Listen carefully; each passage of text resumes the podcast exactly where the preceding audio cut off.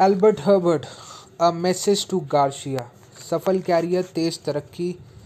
अनुवाद डॉक्टर सुधीर दीक्षित. सफल कैरियर तेज तरक्की. लेखक एल्बर्ट हर्बर्ट अध्याय सूची. प्रस्तावना, यह पुस्तक प्रख्यात लेखक अल्बर्ट हबर्ट के अमर लेख, अ मैसेज टू गार्शिया का हिंदी अनुवाद है। यह पुस्तक आज से 120 साल पहले लिखी गई थी।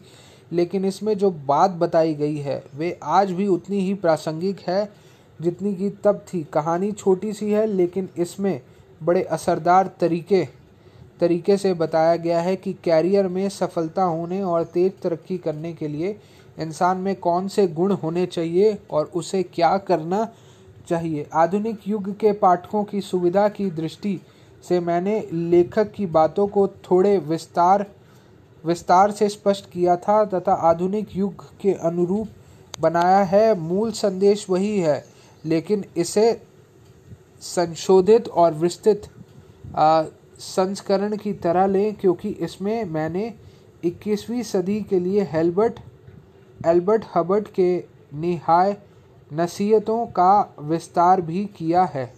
डॉक्टर सुधीर दीक्षित। सौ बातों की एक बात।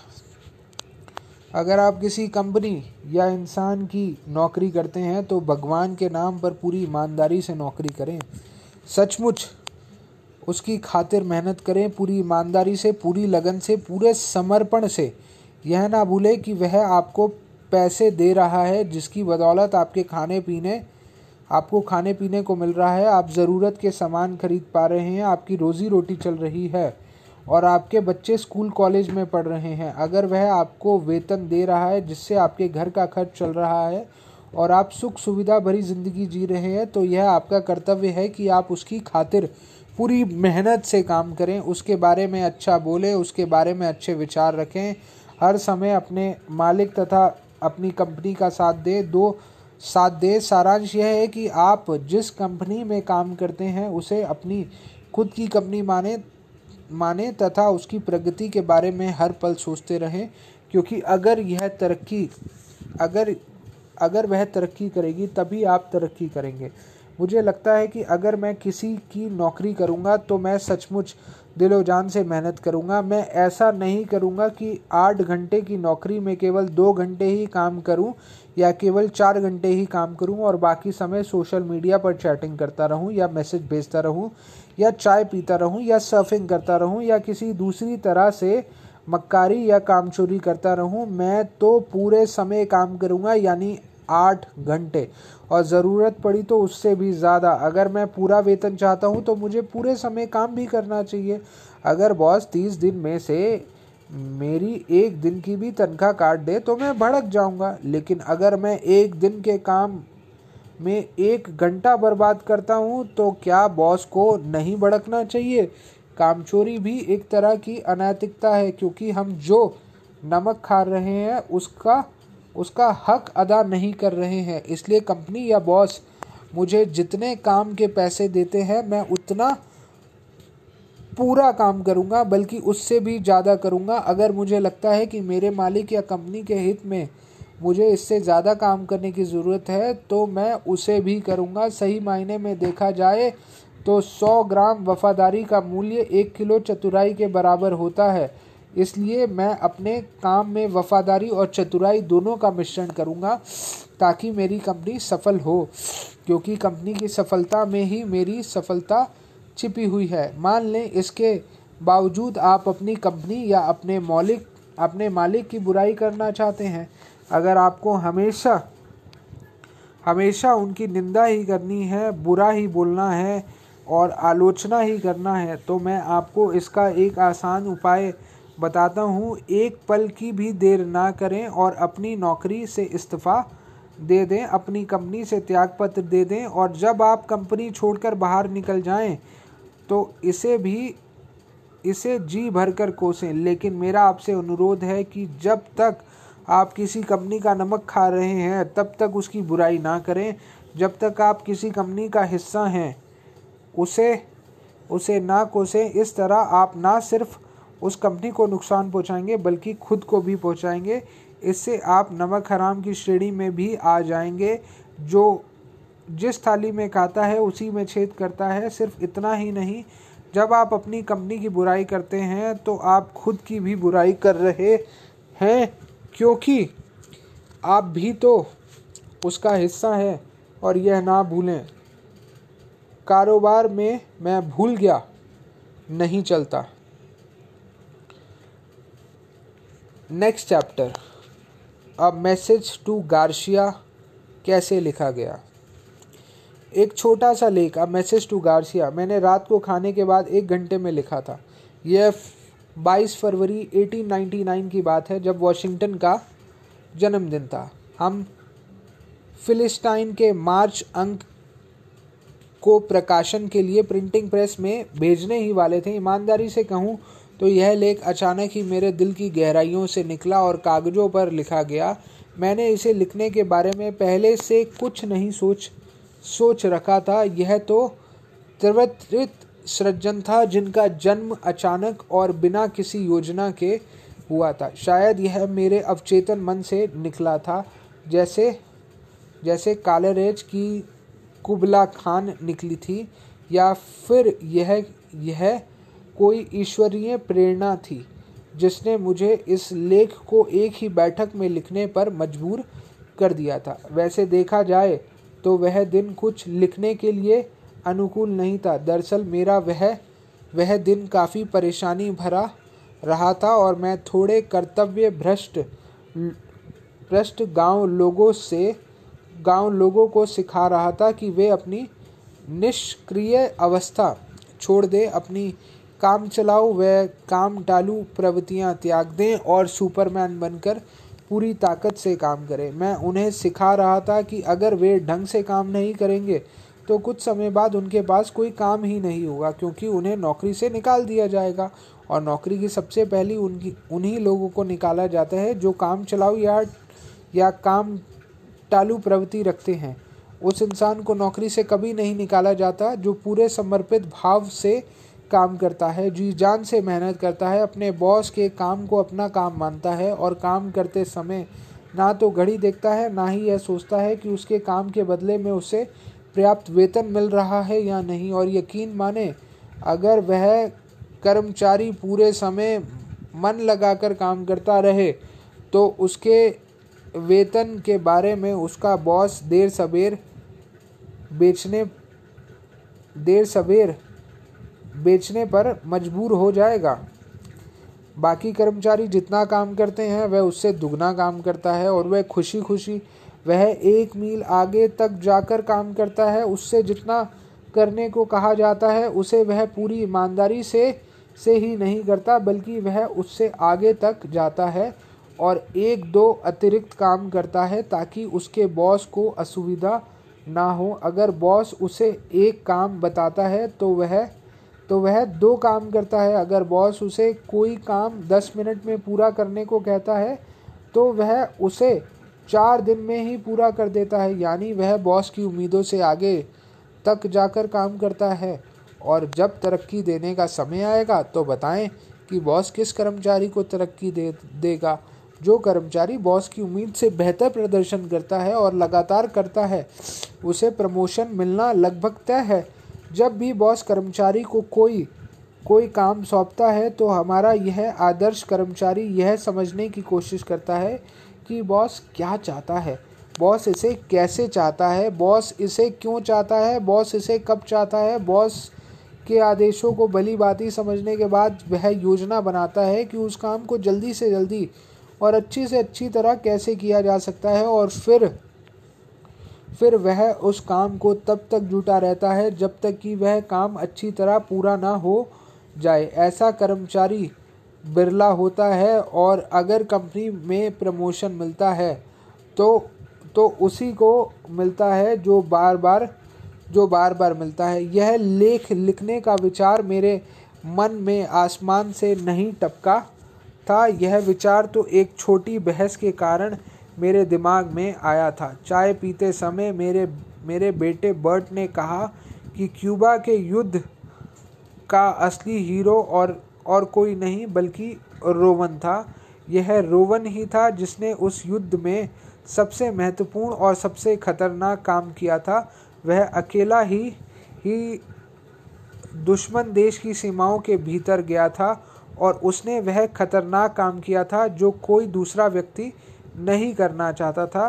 वह गार्शिया के नाम संदेश लेकर गया था और उसे उस तक पहुँचाया था जिससे अमेरिका की जीत सुनिश्चित सुनिश्चित हो गई थी।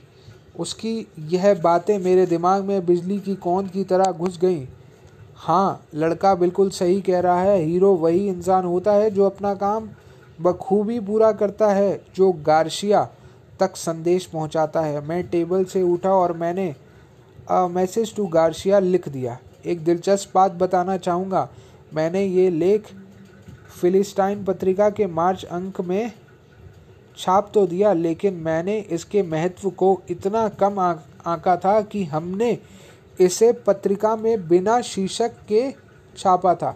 जब पत्रिका बाज़ार में पहुँची तो जल्दी ही फिलिस्टाइन के मार्च अंक की अतिरिक्त प्रीतियों के ऑर्डर आने लगे। एक दर्जन एक दर्जन पचास सौ। अब अमेरिकन न्यूज़ कंपनी ने मार्च अंक की एक हज़ार प्रतियाँ का ऑर्डर दिया तो मैंने अपने एक सहायक से पूछा कि हमारी पत्रिका में ऐसे कौन सा लेख छिपा था जिसने पूरे अमेरिका में धूम मचा दी थी। उसने कहा, यह गार्शिया वाला लेख है। और फिर अगले ही दिन न्यूयॉर्क सेंट्रल रेल रोड के George H George H Daniels की की टेलीग्राम टेलीग्राम आया, जिसमें लिखा था, और रोवन वाले लेख को पैम्फलेट के रूप में छापने के लिए एक लाख प्रीतियों की कीमत बताएँ, जिसके पीछे एम्पायर स्टेट एक्सप्रेस विज्ञापन हो। यह भी बताएँ कि आप ये प्रीतियाँ कितनी जल्दी बेच सकते हैं। मैंने जवाब में कीमतें तो बता दी, लेकिन यह भी लिखा कि पैम्पलेट छापकर भेजने में हमें दो साल लग जाएँगे। हमारी क्षमता सीमित थी, हमारी मशीनें छोटी थी और एक लाख बुकलेट छापने का काम हिमालय पर चढ़ने जितना कठिन लग रहा था। ज़ाहिर है कि कि डैनियल दो साल तक इंतज़ार करने को तैयार नहीं थे। परिणाम यह हुआ कि मैंने मिस्टर मिस्टर डैनियल्स को यह अनुमति दे दी कि वे वे वह लेख अपने मनचाहे तरीके से खुद छाप लें। उन्होंने यह बात खुशी खुशी स्वीकार कर ली और उन्होंने एक लाख प्रतियाँ, एक लाख प्रतियाँ नहीं छापी। उन्होंने दो बुकलेट के रूप में पाँच लाख प्रतियों का संस्करण प्रकाशित किया और एक बार नहीं, बल्कि दो, तीन बार, यानी दस, पंद्रह लाख प्रतियाँ। इसके अलावा यह लेख 200 से ज़्यादा पत्रिकाओं व अखबारों में भी छपा। मुझे यह बताते हुए खुशी हो रही है कि इसका अनुवाद सभी लिखित भाषाओं में हो चुका है। बहुत कम लेखकों को यह सौभाग्य मिलता है और मैं इस मामले में खुद को बहुत खुशनसीब समझता हूँ। जिस समय mister Daniels message to Garcia की लाखों बुकलेट बांट रहे थे, उसी समय रशियन रेलवेज के डायरेक्टर प्रिंस डायरेक्टर प्रिंस हाई हाइलाकॉफ भी अमेरिका में थे। वे न्यूयॉर्क सेंट्रल रेल रोड के अतिथि थे और मिस्टर डैनियल्स के व्यक्तिगत मार्गदर्शन में देश का भ्रमण कर रहे थे।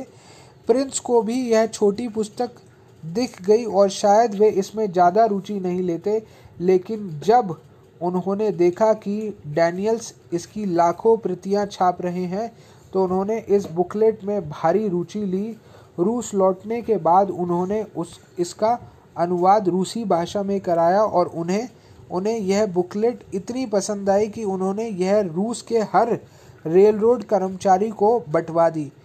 बाकी देशों में भी यही हाल यही हाल रहा। रूस के बाद यही सिलसिला जर्मनी, फ्रांस, स्पेन, तुर्की, हिंदुस्तान और चीन में भी दोहराया गया। रूस और जापान के बीच जब युद्ध छिड़ा तो मोर्चा पर जाने वाले हर रूसी सैनिकों को मैसेज टू गार्शिया की की प्रति दी गई। जापानियों को जब रूसी कैदियों के पास बुकलेट मिली तो वे पहले तो चौंके, लेकिन बाद में इस नतीजे पर पहुँचे कि इस बुकलेट में ज़रूर ज़रूर कोई बहुत महत्वपूर्ण संदेश होगा। इसका परिणाम यह हुआ कि उन्होंने इस बुकलेट का अनुवाद जापानी भाषा में करा लिया। बाद में मिकाडो के आदेश पर हर जापानी कर्मचारी, हर जापानी सैनिक और हर जापानी नागरिक को इसकी इसकी प्रति बांटी गई। अब तक अब मैसेज टू गार्शिया की चार करोड़ से अधिक प्रतियाँ छप चुकी हैं। लोगों का कहना है कि पूरे इतिहास में आज तक किसी लेखक किसी लेखक के जीवन काल में कोई कोई साहित्यिक पुस्तक इतनी बड़ी संख्या में नहीं छपी। और मैं इसका श्रेय खुद किस्मत से मिले कई संयोगों को देता हूँ, एल्बर्ट हार्बर्ट गार्शिया को संदेश। Next chapter. गार्शिया को संदेश। फ़सल के समय में बर्फ़ की ठंडक की तरह वैसा ही उनके लिए वहाँ वफादार संदेहवाहक है जो उसे भेजते हैं, क्योंकि वह अपने मालिकों की आत्मा को तरोताज़ा कर देता है। सूक्ति 25 रेशियो तेरह। क्यूबा के साथ हुए इस पूरे युद्ध में एक आदमी है जो मेरी स्मृति के क्षितिज पर सबसे अलग हटकर खड़ा है। जिस तरह लिलीपुट में गुलिवर खड़ा था, वैसे ही हर मनुष्य ईश्वर की अनुपम कृति होता है, लेकिन वह अनुपम से भी अनुपम कृति था। जब स्पेन और अमेरिका के बीच युद्ध छिड़ा तो अमेरिका को एक बहुत महत्वपूर्ण काम करना था। इसे क्यूबा के विद्रोही नेता गार्शिया तक जल्दी से जल्दी संदेश पहुंचाना था। संदेह, संदेश बहुत ज़रूरी था और उसे तुरंत पहुंचाना था। काम आसान नहीं था। गार्शिया का कोई का कोई निश्चित पता ठिकाना नहीं था। उसके बारे में बस इतना इतना पता था कि वह क्यूबा के पहाड़ों की गुफाओं में कहीं पर छिपा हुआ था, कोई भी नहीं जानता था, कोई भी नहीं जानता था कि कहाँ यह संदेश यह संदेश उस तक उस तक पत्र या तार से नहीं भेजा जा सकता था। अमेरिका के राष्ट्रपति को उसका सहयोग हासिल हासिल करना था और वह भी जल्दी। परिस्थिति मुश्किल थी और सभी यह सोच रहे थे कि यह काम कैसे हो सकता हो सकता है और इसे कौन कर सकता है। बहुत से नामों पर विचार किया किया गया। कई लोगों को यह यह काम सौंपने की सोची गई, लेकिन किसी को भी खुद पर इतना भरोसा नहीं था कि वह इस काम को करने के लिए हाँ कर दे। जब भी किसी के सामने गार्शिया तक संदेश पहुँचाने का प्रस्ताव रखा जाता था तो वह नानू, नानुकर करने नानुक्कर करने लगता था और किसी ना किसी तरह का बहाना बनाकर कन्नी काट जाता था। काम आसान नहीं था, यह बहुत मुश्किल था। अगर काम आसान होता तो बहुत से लोग उसे करने को तैयार हो जाते। फूलों की राह पर तो कोई भी चलने को तैयार हो जाएगा, लेकिन जब अंगारों पर चलने की बात हो तो उसके लिए बिरले ही लोग तैयार होते हैं। अंत में किसी ने राष्ट्रपति से कहा रोवन नाम का एक आदमी है जो आपके लिए गार्शिया को खोज देगा। अगर कोई आदमी यह काम कर सकता है तो वही कर सकता है। नेक्स्ट चैप्टर मिशन पूरा करना सीखें। रोवन को बुलाया गया और उसे वह पत्र दे दिया गया जो उसे गार्शिया तक पहुंचाना था। उस, यह उसका मिशन था। रोवन नाम के इस आदमी ने वह पत्र लिखा।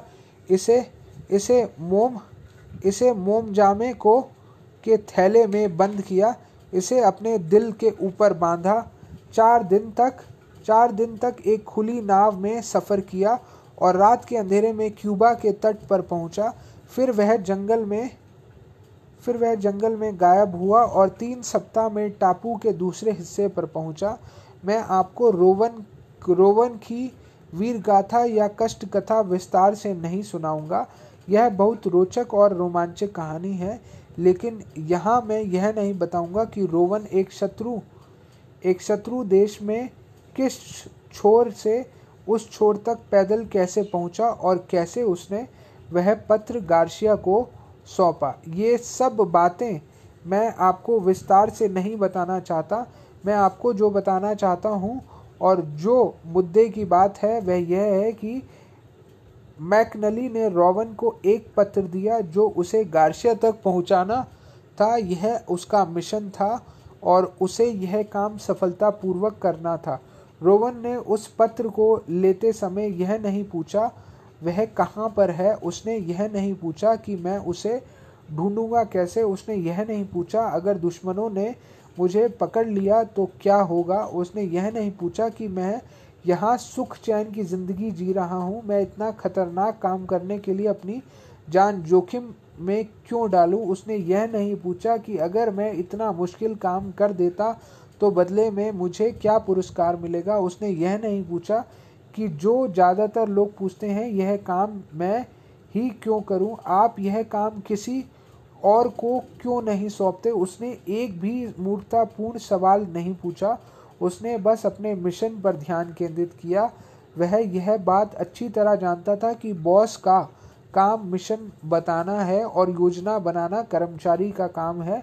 कौन सा काम करना है, यह बॉस बताएगा। उस काम को कैसे फटाफट और अच्छी तरह करना है, यह सोचना कर्मचारी का काम है। प्राय देखा गया है कि काम सौंपते समय कर्मचारी अपने बॉस से बहुत सारे मूर्खतापूर्ण सवाल पूछते हैं, जिनका उस काम से कोई संबंध नहीं होता। वे दरअसल उस काम को करने पर केंद्रित नहीं होते, बल्कि उस काम में आने वाली समस्याओं या बाधाओं पर केंद्रित, कर केंद्रित होते हैं। यही कारण है कि ज़्यादातर कर्मचारी हर काम को टालने या किसी दूसरे पर ढोलने की कोशिश करते हैं। सरकारी दफ्तरों में में में तो एक कहावत भी प्रचलित है, बने रहो पागल, काम करे बने रहो, पगले काम करें, अगले। यानी अगर आप खराब काम करने की छवि बना लेते हैं तो बॉस आपसे कोई भी काम करने को कहेगा ही नहीं और किसी दूसरे को काम कराएगा, जिसका अच्छा काम करने की छवि होगी। यह सरकारी दफ्तरों में तो चल सकता है, लेकिन बाकी जगह नहीं चल सकता। जब कोई करो या मरो वाला काम आता है, तभी सबसे प्रतिभाशाली और योग्य कर्मचारी की पहचान होती है और सबसे ज़्यादा पुरस्कार भी उसी को मिलते हैं। याद रहें, याद रखें, जब अमेरिका के राष्ट्रपति को गार्शिया तक पत्र पहुंचाना था तो अमेरिका में लाखों कर्मचारी थे, लेकिन किसी दूसरे कर्मचारी ने उतनी तत्परता से, उतने आत्मविश्वास से, उतनी उतनी उपाय कुशलता से उस उस काम का बीड़ा नहीं उठाया। रोवन ने बहाने बनाने या या हीले हवाले करने या कन्नी काटने या काम चोरी करने या काम टालने की कोई कोई कोशिश नहीं की। काश इस संसार के सारे कर्मचारी ऐसे ही होते। भगवान भला करे। इस आदमी की मूर्ति अमर अमर कांसे में ढालनी चाहिए और पूरे देश के हर कॉलेज में में लगाना चाहिए। युवाओं को किताबी ज्ञान की ज़रूरत नहीं। उन्हें भौतिक या समाज शास्त्र के सिद्धांत की इतनी ज़रूरत नहीं है जितनी जीवन के सिद्धांतों को जानने की ज़रूरत है। आज का युवा जब नौकरी करने आता है तो वह अपने ज्ञान के गर्व के साथ आता है और बड़े काम करना चाहता है। वह यह भूल जाता है कि जो काम सौंपा गया है, उसे ही उसे इतने जतन से करना चाहिए। मानो वह संसार का सबसे बड़ा काम हो। आपको कभी पता नहीं होता कि आपका आपका काम कितना महत्वपूर्ण है या वह छोटा सा काम आपको आगे चलकर कितने महत्वपूर्ण ज़िम्मेदारी की ओर ले जाएगा या उस काम को सफलतापूर्वक करने के बाद आपको कितना पुरस्कार या अवसर मिलेंगे? आज के युवाओं को को विभिन्न विषयों पर कोरा ज्ञान हासिल करने की ज़रूरत नहीं है। उन्हें तो व्यवहारिक ज्ञान की ज़रूरत है। उन्हें तो जीवन के ज्ञान की ज़रूरत है। उन्हें अपनी रीढ़ मज़बूत करने की ज़रूरत है। जिसकी बदौलत वे अपने बॉस के विश्वास पर खरे उतरे। काम को अपना धर्म समझे, तुरंत वह उत्कृष्ट काम करें, अपनी ऊर्जाओं को केंद्रित करें, यानी कुल मिलाकर वे जब भी काम करेंगे, पूरी निष्ठा से काम करेंगे, पूरे दिल से काम करेंगे, वे, वह सब करेंगे जो उनसे करने को कहा गया है, यानी वे गार्शिया का संदेश उस तक पहुंचाएँगे।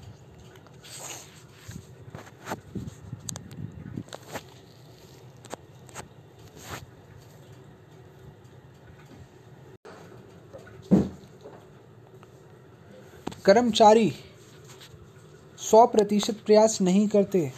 क्या आपने कभी ऐसा कोई काम करने की कोशिश की है जिसमें कई कर्मचारी के सहयोग की ज़रूरत पड़ी हो? अगर आपने की है तो आपको कई बार आम आदमी की मूर्खता पर हैरानी हुई होगी। हो सकता है कि आप इस बात पर विचलित और क्रोधित भी हुए हों। वह किसी चीज़ पर ध्यान केंद्रित नहीं कर सकता कर सकता या करना नहीं चाहता। यह अयोग्यता या अनिच्छा आधुनिक समाज के महारोग से काम नहीं है। यह आलस ही नहीं, उसके वशीभूत वह कुछ करना, वह कुछ करना नहीं चाहता। यह तो चुनौती का सामना करने की अनिच्छा है। ज़्यादातर लोग पाँच प्रतिशत प्रयास करके अपने कैरियर में से सौ प्रतिशत सफलता हासिल करना चाहते हैं। यह तो वैसी ही बात है कि कोई दस कदम चढ़कर माउंट एवरेस्ट पर पहुँचने की उम्मीद करे। अगर आप संसार के सबसे ऊँचे पहाड़ पर चढ़ना है तो इसके लिए आपको बहुत सी बाधाओं को पार करना होगा और जीवट का परिचय देना होगा। तभी यह काम, तभी यह काम कर सकते हैं, जैसा रोवन ने किया था। जब बॉस कोई काम बताता तो ज़्यादातर कर्मचारी आधे कान, आधे ध्यान से उसके आदेश को सुनते और यस सर बोलकर बॉस के केबिन से बाहर निकल आते। वे पूरी तरह यह समझने की जहमत ही नहीं उठाते कि उनका बॉस दरअसल उनसे क्या कराना चाहता है। जब कोई आपको ठीक ठाक जब कोई आपको ठीक ठीक ठीक पता ही नहीं होता कि आपको बॉस आपसे क्या चाहते हैं तो आप काम को गलत करके गलत करके ले आते हैं और फिर हैरान होते हैं कि बॉस आपके, आपको खाम खा क्यों डांटते हैं और पहले से ही यह क्यों नहीं बताता कि वह आपसे क्या चाहता है। अगर वे पहली बार बताते समय ही पूरे ध्यान से सुन लेते तो यह समस्या ही नहीं आती। देखिए, एक बात कान खोल कर सुन लें आपको अपने एजेंडा पूरे करने के लिए नहीं, बल्कि अपनी कंपनी के एजेंडा पूरे करने के लिए नौकरी, के लिए नौकरी नौकरी दी है आपको। अगर आपके बॉस या कंपनी ने नौकरी दी है तो परोपकार करने के लिए नहीं या इसलिए नहीं दी क्योंकि उसके पास ज़रूरत से ज़्यादा पैसे हैं, जिन्हें वह गरीबी, गरीबों में बांटना चाहता है। आपको नौकरी इसलिए दी है ताकि आप वह काम करें जो बॉस या आपकी कंपनी आपसे कराना चाहती है। रोवन को पूरी तरह से पता था कि उसका बॉस उससे क्या चाहता है। और उसे कौन सा काम करना है, वह जानता था कि उसे गार्शिया तक पत्र पहुंचाना था, जल्दी से जल्दी। आधुनिक जीवन में इतने ज़्यादा इलेक्ट्रॉनिक व्यवधान बढ़ चुके हैं कि लोगों को एकाग्र रहने में पहले से बहुत ज़्यादा मुश्किल आती है। कारण चाहे जो हो, कैरियर में ज़्यादातर समस्याएँ इसके इसलिए आती हैं क्योंकि हम सौ प्रतिशत प्रयास नहीं करते। हम अपनी पूरी क्षमता से काम नहीं करते। हम काम को आखिरी समय तक टालते टालते हैं। चिंता की बात यह है कि हम हाथ के काम की पूरी तरह ध्यान केंद्रित नहीं करते, लेकिन हम अपने अपने राई बराबर प्रयासों के बदले में पहाड़ जितने पुरस्कार चाहते हैं और हमारी ज़्यादातर रुचि हाथ के काम पर नहीं, बल्कि मिलने वाले पुरस्कार में होती है। यानी हम इनाम तो पाना चाहते हैं लेकिन इसके लिए मेहनत नहीं करना चाहते। यानी हम अपनी वीरता की जय जयकार तो सुनना चाहते हैं, लेकिन हम गार्शिया तक पत्र नहीं पहुंचाना चाहते। सौ प्रतिशत प्रयास करने की आवश्यक शर्त यह है कि आप अपना सबसे महत्वपूर्ण काम चुन लें, पूरे समय उसी पर ध्यान केंद्रित करें।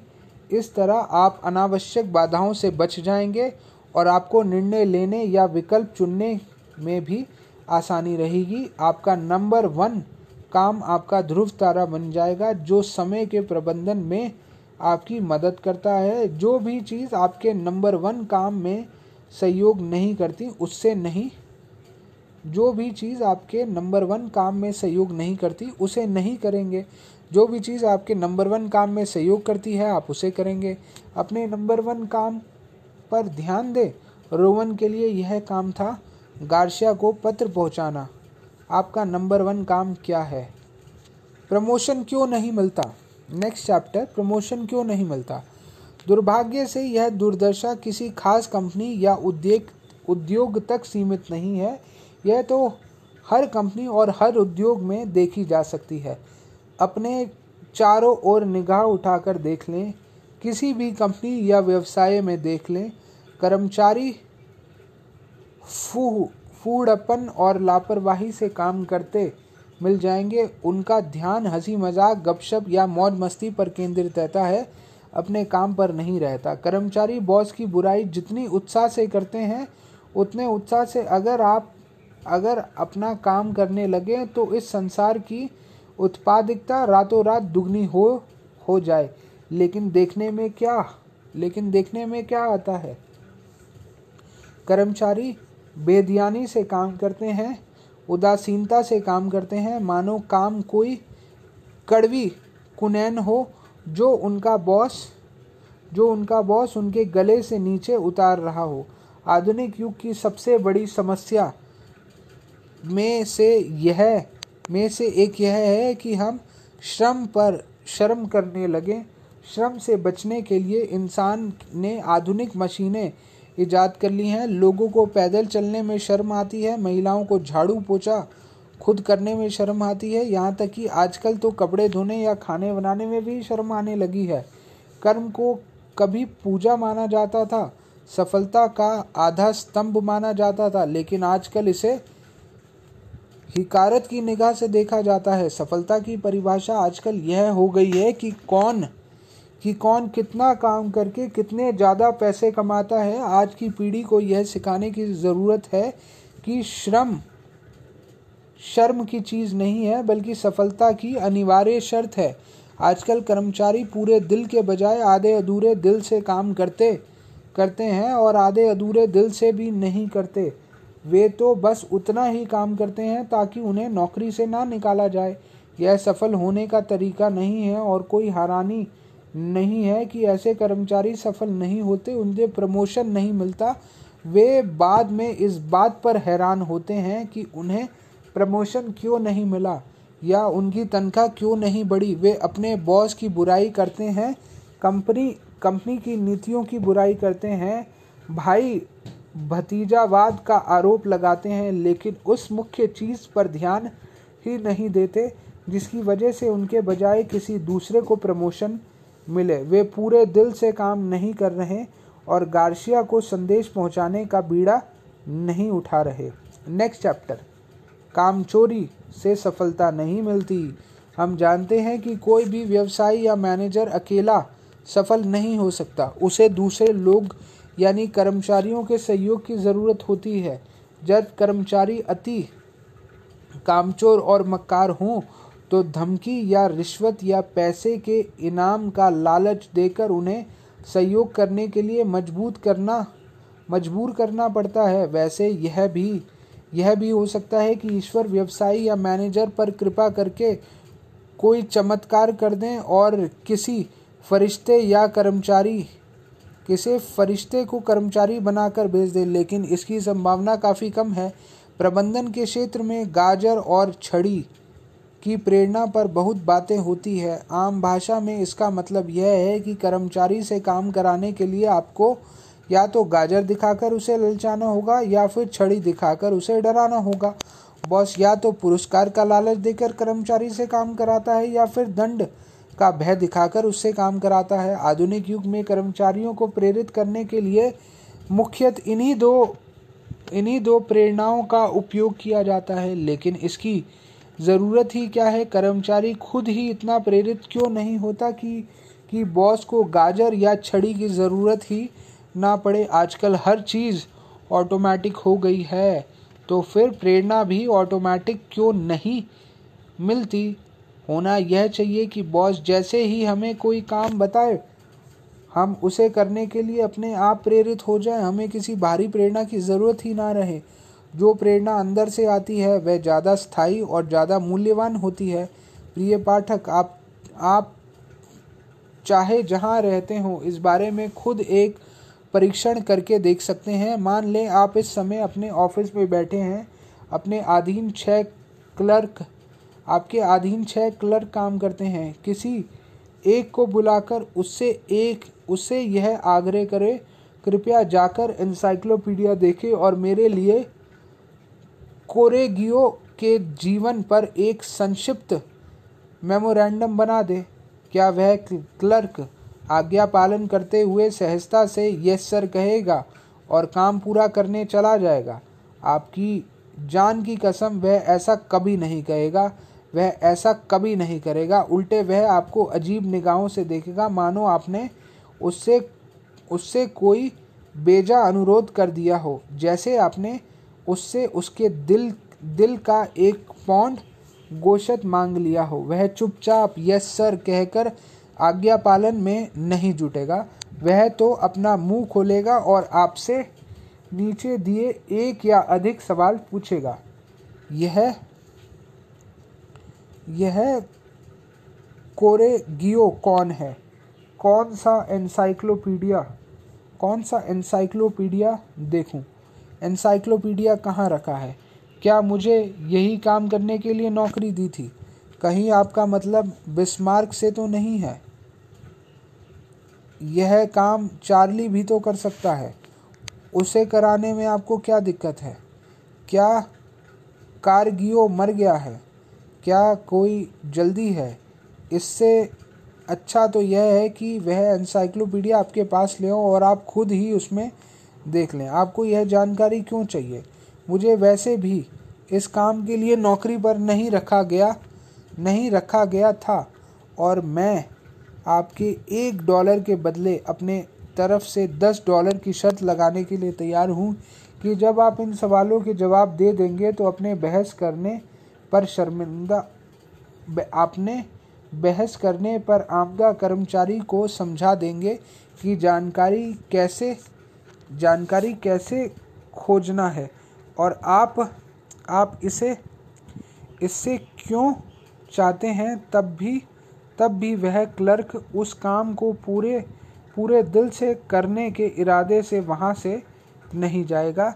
वह तो जाकर किसी दूसरे क्लर्क से से मदद मांगेगा और वह गार्शिया को खोजने में उसकी मदद करे और वह, फिर वह लौट कर आएगा कि लौट कर आएगा कि आपको बताएगा कि उसे एनसाइक्लोपीडिया में कोरेगियो नाम का कोई इंसान नहीं मिला, यानी गार्शिया नहीं मिला। वह आपको कोस भी सकता है कि आपने एक ऐसे काम के लिए उसे इतना कष्ट दिया है जो किया ही नहीं जा सकता। ज़ाहिर है, मेरे शर्त हारने की थोड़ी आशंका तो है लेकिन औसत के नियम के अनुसार मैं मैं नहीं हारूँगा। मुझे आधुनिक कर्मचारी की मनोवृत्ति पर पूरा विश्वास है। वे कम से कम कष्ट में ज़्यादा से ज़्यादा पैसे चाहते हैं। अब अगर आप समझदार हैं तो आप अपने सहयोगी को यह समझाने की जहमत नहीं उठाएँगे कि कि कोरिगियो के मैं नहीं, सी इंडेक्स में मिले, में मिलेगा, बल्कि आप प्यार से मुस्कुराकर कहेंगे, कोई बात नहीं, और खुद देखने चले जाएँगे। ज़्यादातर बॉस इसी तरह से अपने कर्मचारियों के सामने घुटने टेक देते हैं और खुद उस काम को करने लगते हैं जो उनसे मात हतों को करना चाहिए। नतीजा यह होता है कि कर्मचारी कभी कुछ सीख नहीं पाते और जीवन में तरक्की नहीं कर पाते। बॉस का काम निर्णय नहीं लेना होता है, जो अपने आप में बहुत बड़ा काम है। लेकिन अगर बॉस अपनी अपनी ज़्यादातर समय उन कामों को करने में लगा देगा जो उसके कर्मचारियों को करना चाहिए था तो वह अपना काम कब करेगा? अगर आपको मेरी बात पर यकीन ना हो तो आप मैनेजरों से सर्वे कराकर देख लें। उनमें से आधे से ज़्यादा लोग यही कहेंगे कि उनका सबसे बड़ा सिरदर्द यह है कि कर्मचारी से काम कर्मचारी काम करना ही नहीं चाहते हैं। नेक्स्ट चैप्टर बहाने नहीं, उपाय खोजें। आज की तारीख में इंसान स्वतंत्र काम करने में सक्षम ही नहीं है। वह बौसिकिया की तलाश करता है, वह शॉर्टकट की तलाश करता है, सबसे बढ़कर वह दूसरे लोगों की तलाश करता है, जो उसके हिस्से का काम कर दें। सौंपे गए काम को ना करने या टालने की आदत बुरी आदत है। इससे, इसे आधे अधूरे मन से करने की आदत की आदत बुरी आदत है। शुरू से शुरू से ही यह सोचने की आदत बुरी आदत है कि वह काम नहीं हो पाएगा। जब कर्मचारी पहले से ही सोच ले कि आपने उसे जो काम सौंपा है, वह उसे नहीं कर पाएगा तो वह उस काम को सचमुच नहीं कर पाएगा। ऐसी स्थिति में कर्मचारी उस काम को करने के तरीके नहीं खोजता, बल्कि उसे ना करने के बहाने खोजने लगता है। यह नकारात्मक नज़रिया पूरे समाज में व्याप्त है और यह आधुनिक युग की की एक बड़ी समस्या है। कर्मचारियों में काम करने की कोई इच्छा ही नहीं है। मेहनत करने का कोई इरादा ही नहीं है। काम को पूरा करने का संकल्प ही नहीं है। लेकिन इसके बावजूद उन्हें प्रमोशन चाहिए। वाहवाही चाहिए, श्रेय चाहिए। वैसे इन्हीं इन्हीं चीज़ों की वजह से समाजवाद के सितार गर्दिश में हैं और यह यह कभी सफल नहीं नहीं हो सकता जब आदमी खुद के लिए काम नहीं करना चाहता।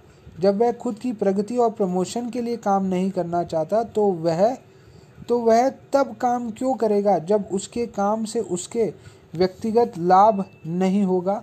बल्कि पूरे समाज को लाभ होगा। इसलिए एक सुपरवाइज़र की ज़रूरत होती है जो कर्मचारियों को डंडा करता रहे और डांटता फटकारता रहे कि उनमें काम पर नज़र रखे। उस सुपरवाइज़र की फटकार और छटनी के डर की वजह से ज़्यादातर कर्मचारी मजबूरी में काम करते हैं। वार्षिक कार्य समीक्षा भी एक ऐसी ही छड़ी है जिससे कर्मचारियों को काम करने के लिए डराया जाता है, यानी प्रेरित किया जाता है। कई कंपनियों ने तो मासिक कार्य समीक्षा भी शुरू कर दी है ताकि कर्मचारियों को तत्कालिक प्रेरणा दी जा सके। गौर करें, जब रोवन को गार्शिया तक पत्र पहुँचाने का काम सौंपा गया तो वह बहाने बना सकता था। उसके कई बहाने जायज़ भी होते। क्यूबा इतना बड़ा देश है, इसमें वह गार्शिया को कहाँ खोजेगा? पहाड़ दूसरी तरफ़ है, जहाँ गार्शिया के छिपे होने की अफवाह फैली है।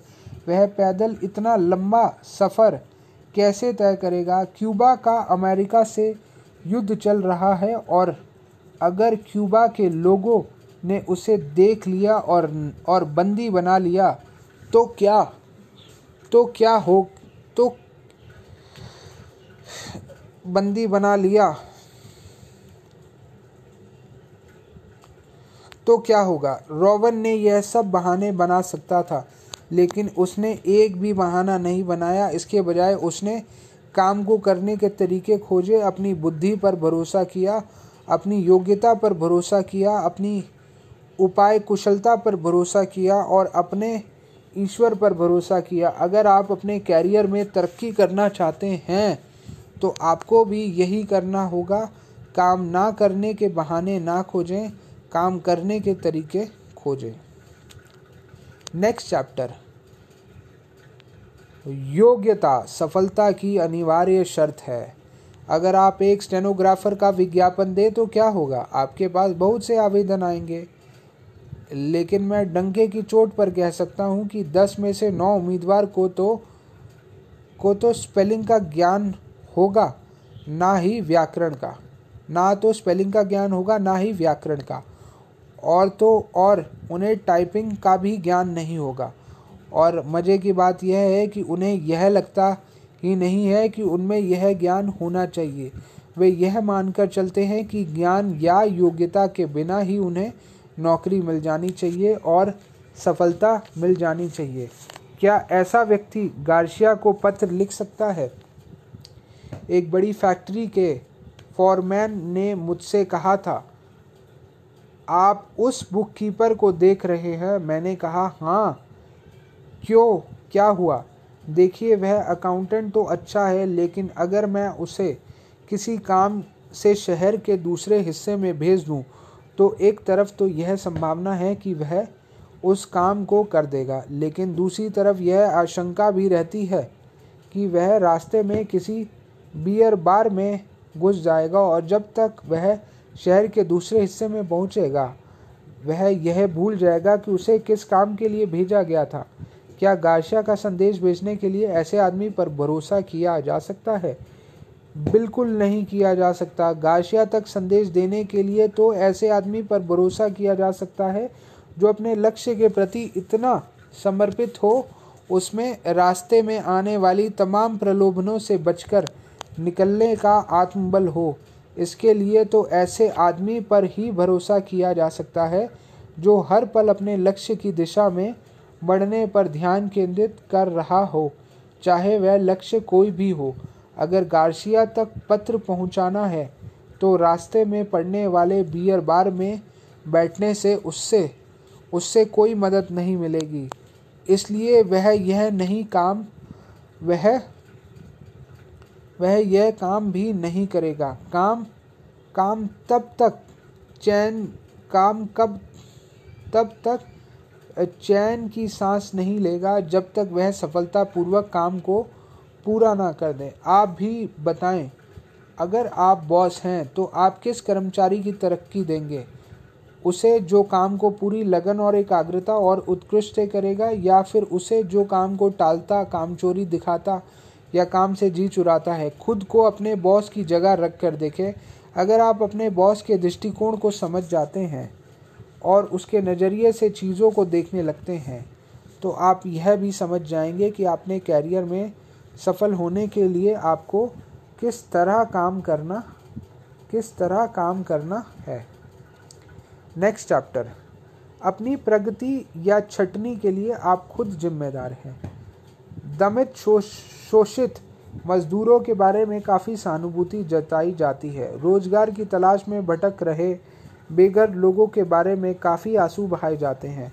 इस बहाने से, सत्ता में बैठे लोगों को कोसा भी जाता है, जो गरीबों की तरफ़ ध्यान नहीं दे रहे हैं और उन्हें और उन्हें जीवन की परिस्थितियों को बेहतर करने करने के लिए कुछ नहीं कर रहे हैं। सच तो यह है कि कि सत्ता में बैठे लोग कुछ कर रहे हों या ना कर रहे हों, लेकिन मजदूर या बेघर लोग भी अपनी दशा को बेहतर बनाने के लिए कुछ नहीं कर रहे हैं।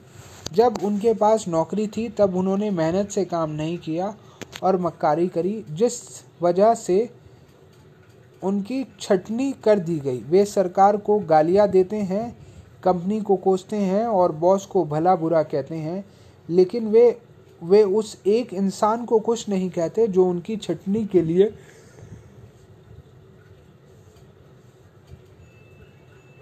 पूरी तरह से जिम्मेदार था वे खुद।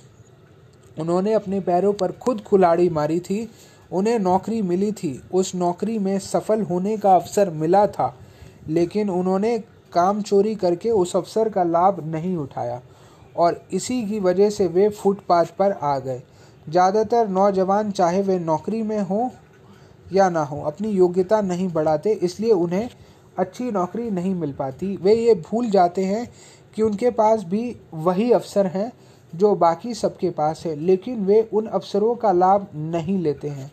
रात सबके पास होती है। एक इंसान रात को चार घंटे टीवी देख सकता है, दूसरा इन चार घंटे, घंटों में अपनी योग्यता को बढ़ाने बढ़ाने की मेहनत कर सकता है। शाम सबके पास होती है। एक इंसान शाम को बियर बार में अपनी सेहत के नाम पर जाम पीकर अपनी सेहत खराब कर सकता है। दूसरा इंसान शाम को ऑफ़िस में ज़्यादा देर तक रुककर अपने कैरियर को आगे बढ़ा सकता है। मज़दूरों और बेरोजगारों की दुर्दशा को लेकर आँसू बहाने वाले तो बहुत मिल जाएँगे, लेकिन व्यवसाय मालिकों के बारे में सोचने वाला कोई नहीं है।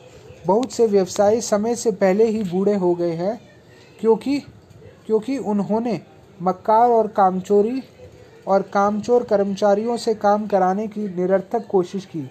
उन्होंने अपने सहायकों को लाख बार समझाया, करोड़ों बार आग्रह किया, लेकिन कोई फ़ायदा नहीं।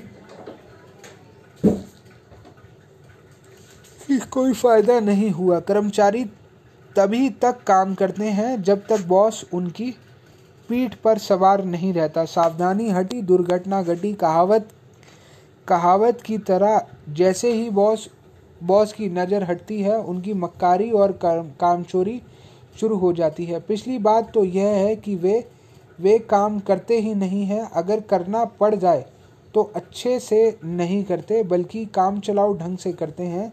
वे काम को ऐसे निपटाते हैं जैसे उनकी कनपट्टी पर रिवॉल्वर रखकर उन, उनके जबरन वह काम रखकर उनके जबरन पर वह काम मजदूरी, मजबूरी में कराया जा रहा हो। ऐसे लोग कैरियर में सफल नहीं होते नहीं होते हैं। कैरियर में सफल होने वाले लोग रोवन की तरह होते हैं, जो न अनावश्यक प्रश्न नहीं पूछते। काम की पूरी ज़िम्मेदारी लेते हैं और फिर उसे करने के तरीके खोजते हैं और जो अपने कर्तव्य को पूरा करने के लिए हर हर हर आवश्यक त्याग करते हैं, जो जोखिमों का सामना करते हैं, और वे तब तक चैन से नहीं बैठते जब तक कि उनका पूरा काम नहीं हो जाता और अच्छी तरह नहीं हो जाता। व्यवसाय में केवल उत्कृष्ट काम की की की पूछ परख होती है। काम चलाओ काम चलाओ, काम कोई नहीं चाहता। एक बात का उत्तर दे, मान ले आप किसी कंपनी के मालिक हैं और आपको और आपको दो कर्मचारियों में से किसी एक को नियुक्त करना है, जिनमें जिनमें से एक काम चलाओ काम करता है और दूसरा उत्कृष्ट काम करता है तो आप किसे नौकरी देंगे? अगर आप अपने कैरियर में तरक्की करना चाहते हैं तो इस सवाल के उत्तर को याद रखें। Next chapter. किन कर्मचारियों की छटनी होती है? व्यवसाय की दुनिया में छटनी समय समय पर होती रहती है। हर स्टोर और फैक्ट्री में खरपतवार की छटनी की प्रक्रिया लगातार चलती रहती है। नियोक्ता सहायकों को लगातार नौकरी से निकालते रहते हैं, जिन्होंने यह दिखा दिया है कि वे व्यवसाय या कंपनी के हितों को आगे बढ़ाने में सक्षम नहीं है। नियोक्ता ढीले कर्मचारियों को नौकरी से निकालकर नए कर्मचारी रखते हैं और आशा करते हैं कि इस बार उनका निर्णय सही हो। अच्छी से अच्छी अर्थव्यवस्था में भी छटनी की यह प्रक्रिया अनवरत चलती रहती है। जब मंदी का दौर आता है, जब जब बेरोजगारी बढ़ जाती है, जब मुश्किल समय आता है तो छटनी ज़्यादा बड़े पैमाने पर होने लगती है। लेकिन एक खास बात एक खास बात पर गौर करें, हमेशा असक्षम कामचोर और निकम्मे लोग को ही बाहर निकाला जाता है। हमेशा उन्हीं लोगों पर पहले गाज गिरती है जो मेहनत से बचते हैं, जो मुश्किल काम नहीं करना चाहते, जो गार्शिया तक संदेश नहीं पहुंचाना चाहते। यह सर्वाइवल ऑफ़ द फिटेस्ट वाला मामला है। कारोबारी जगत में सबसे योग्य या श्रेष्ठ व्यक्ति ही सबसे ज़्यादा तरक्की करता है, अपने हितों को ध्यान में रखते हुए। हर व्यवसायी या कंपनी यही चाहती है कि वह केवल सर्वश्रेष्ठ कर्मचारियों को ही अपने यहाँ रखें, उन्हीं लोगों को रखें जो गार्शिया तक संदेश पहुँचा सके। कंपनियाँ यह चाहती है कि इसके कर्मचारी अपने स्वार्थों के बजाय कंपनी के हितों के बारे में सोचे। कंपनी यह चाहती है कि इसके कर्मचारी यह ना सोचे कंपनी मुझे क्या दे सकती है। इसके बजाय यह चाहती है कि कर्मचारी यह सोचे कि मैं कंपनी को क्या दे सकता हूँ। आज उपाय कुशलता की जितनी ज़्यादा ज़रूरत है, उतनी कभी नहीं रही। आज नवाचार और नए विचारों की जितनी ज़्यादा ज़रूरत है, उतनी कभी नहीं रही। लेकिन दुर्भाग्य से ज़्यादातर कर्मचारी इस दिशा में कभी कुछ करते ही नहीं हैं। वे वे कंपनी के हित में तो कुछ करते हैं, ना तो कुछ करते हैं, ना ही अपने दिमाग पर ज़ोर डालकर इसकी तरक्की के लिए नए विचार सोचते हैं। मैं एक बहुत प्रतिभाशाली व्यक्ति को जानता हूँ जो व्यवसाय का प्रबंधन नहीं कर सकता और केवल कर्मचारियों के रूप में काम कर सकता है, लेकिन यह प्रतिभाशाली व्यक्ति किसी भी व्यवसाय या कंपनी में सफल नहीं हो पाता और अपनी प्रतिभा से उस, से उसे लाभ नहीं पहुँचा पाता। क्योंकि क्योंकि उसके उसके मान, उसके मन में लगातार यह पागलपन भरी बड़ी शंका रहती है और उसका नियोक्ता उसकी, उसका दमन और शोषण करता है या भविष्य में करेगा। वह खुद को निरा वह खुद को निरी और बेबस मानता है वह बॉस को दबंग और निरंकुश और तनख्वाह और तानाशाह मानता है, जब ऑफ़िस के भीतर इतनी अनिच्छा से घुसता है जैसे हिटलर के गैस चैम्बर में घुस रहा हो। वह अपने बॉस के आदेश ना सुनता है, ना मानता है, बस हमेशा भुनभुनाता रहता है और बड़बड़ाता रहता है और अपने साथियों के साथ मिलकर बॉस के नए निरंकुश आदेश की बुराई करता रहता है। अगर उसे गार्शिया तक संदेश पहुँचाने को दिया जाए तो उसका जवाब शायद यह होगा, इसे आप खुद ही ले जाएँ। आज रात यह आदमी नौकरी की तलाश में सड़कों पर भटक रहा है हवा उसके सुराखों वाले कोट में सीटी बजा रही है उसकी जान पहचान का कोई भी व्यवसायी उसे नौकरी नहीं देगा, क्योंकि वह जिस भी कंपनी में जाता है वहाँ असंतुष्टि, असंतोष और अशांति फैलाता रहता है। तर्क का उस पर कोई असर नहीं होता। उस पर जो सिर्फ़ एक ही चीज़ का असर होता है, मोटे सोल वाले नौ नंबर के जूते के आगे का हिस्सा। नेक्स्ट चैप्टर उद्यमी कर्मचारी कंपनी की धुरी होते हैं। ज़ाहिर है, मैं जानता हूँ कि यह इंसान नैतिक दृष्टि से विकृत है इसलिए उस पर उतना ही तरस खाना चाहिए जितना कि शारीरिक दृष्टि से अपंग किसी व्यक्ति पर खाना चाहिए। लेकिन इसके साथ ही हमें कुछ आँसू उन लोगों के लिए भी बहाने चाहिए जो कोई बड़ा काम करने की कोशिश कर रहे हैं, जिनके कामकाज के घंटे, सीटी या घंटी या घड़ी तक ही सीमित नहीं होते, जो दिन को दिन नहीं समझते और रात को रात नहीं समझते, बल्कि अपनी तथा अपनी कंपनी की प्रगति के लिए दिन रात मेहनत करते हैं, खून पसीना एक करते हैं और अपने कैरियर को आगे बढ़ाने की खातिर व्यक्तिगत त्याग करने से नहीं हिचकिचाते हैं। ज़ाहिर है, ऐसे चंद लोगों के बाल तेज़ी से सफ़ेद हो रहे हैं, क्योंकि उन्हें उन लोगों के हिस्से का भी काम करना पड़ता है जो उदासीन है, जो मेहनत नहीं करना चाहते हैं, जो कृतघ्रग हैं और कंपनी तथा बॉस बॉस ही हमेशा बुराई करते रहते हैं। यहाँ एक यहाँ एक बात याद रखना मुनासिब होगा कि ये चंद मेहनती और उद्यमी लोग ही हैं जिनकी बदौलत वह कंपनी या व्यवसाय कायम है। अगर ये चंद प्रगतिशील और उद्यमी कर्मचारी कंपनी में ना रहें तो कंपनी जल्द ही दिवालिया हो जाएगी, जिस वजह से उदासीन, कामचोर और काल काम टालू लोगों की नौकरी चली जाएगी और वे बेरोजगार, भूखे तथा बेघर हो जाएँगे तथा अपने दुर्भाग्य को कोसते रहेंगे। आज तक एक भी कंपनी ऐसी नहीं है जो मकर मक्कार कर्मचारियों की बदौलत सफल हुई हो। इस संसार की हर कंपनी हमेशा उद्यमी कर्मचारियों की बदौलत ही सफल होती है। कोई भी कंपनी तभी तरक्की करती है जब इसे कर्मचारी अपने पसीने से सींचते हैं और व्यवसाय में में मालिक या मालिक का मुख्य कर्तव्य यह होता है कि वह अपनी कंपनी के कर्मचारियों का विश्लेषण करके खरपतवार को समय समय पर उखाड़ते रहें और ऐसे नए कर्मचारियों को नियुक्त करें जो अपने पसीने से कंपनी को सींचने को तैयार हों। क्या मैं इस मुद्दे पर ज़रूरत से ज़्यादा भावावेश में बह गया हूँ?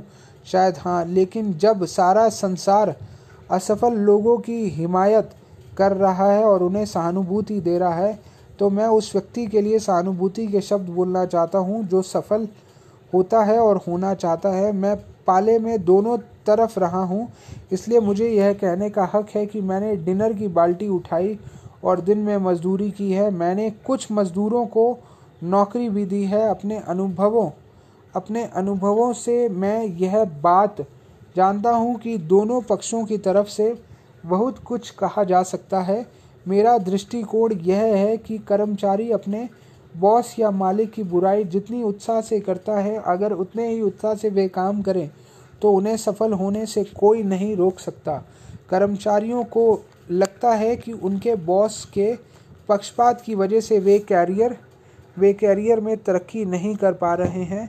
वे यह सच्चाई देख ही नहीं पाते कि उनकी कर्मचारियों, उनकी कामचोरी और उनकी प्रगतिहीनता की वजह से उन्हें तरक्की नहीं मिल रही है। एक बात का ध्यान रखें, गरीबी में कोई उत्सुकता नहीं होती। फटे चीथड़े पहनना कोई गौरव की बात नहीं है और जिस तरह सारे गरीब लोग सद्गुणी नहीं होते हैं, उसी तरह सारे व्यवसाय भी लालची और जालिम नहीं होते हैं।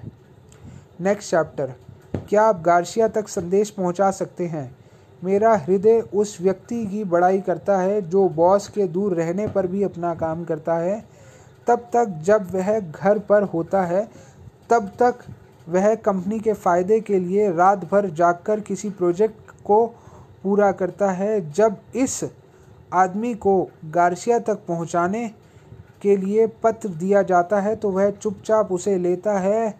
कोई मूर्खतापूर्ण सवाल नहीं पूछता और उसे सबसे, और उसे सबसे पास वाले वाले गटर में फेंकने का कोई इरादा नहीं रखता या इसे पहुँचाने के संदर्भ में हीले हवाले करने या बहाने बनाने के बारे में नहीं सोचता। ऐसे कर्मचारी को कभी छटनी में नहीं निकाला जाता है। ना ही उसे प्रमोशन या ज़्यादा वेतन की मांग करने के लिए हड़ताल पर जाना पड़ता है। मानव सभ्यता ऐसे ही कर्मचारियों की लंबी और व्यग खोज है। ऐसे कर्मचारी जो भी मांगेगा, वह उसे दिया जाएगा। ऐसा इंसान इतना दुर्लभ होता है कि कोई भी कंपनी या बॉस उसे दूर नहीं जाने देगा। ऐसे व्यक्ति की मांग हर शहर कस्बे और गाँव में हो। ऐसे व्यक्ति की मांग हर ऑफ़िस, दुकान, स्टोर और फैक्ट्री में है। संसार ऐसे लोगों की लगातार तलाश कर रहा है। उस आदमी की ज़रूरत है और सख्त ज़रूरत है जो गार्शिया तक संदेश पहुँचा दे।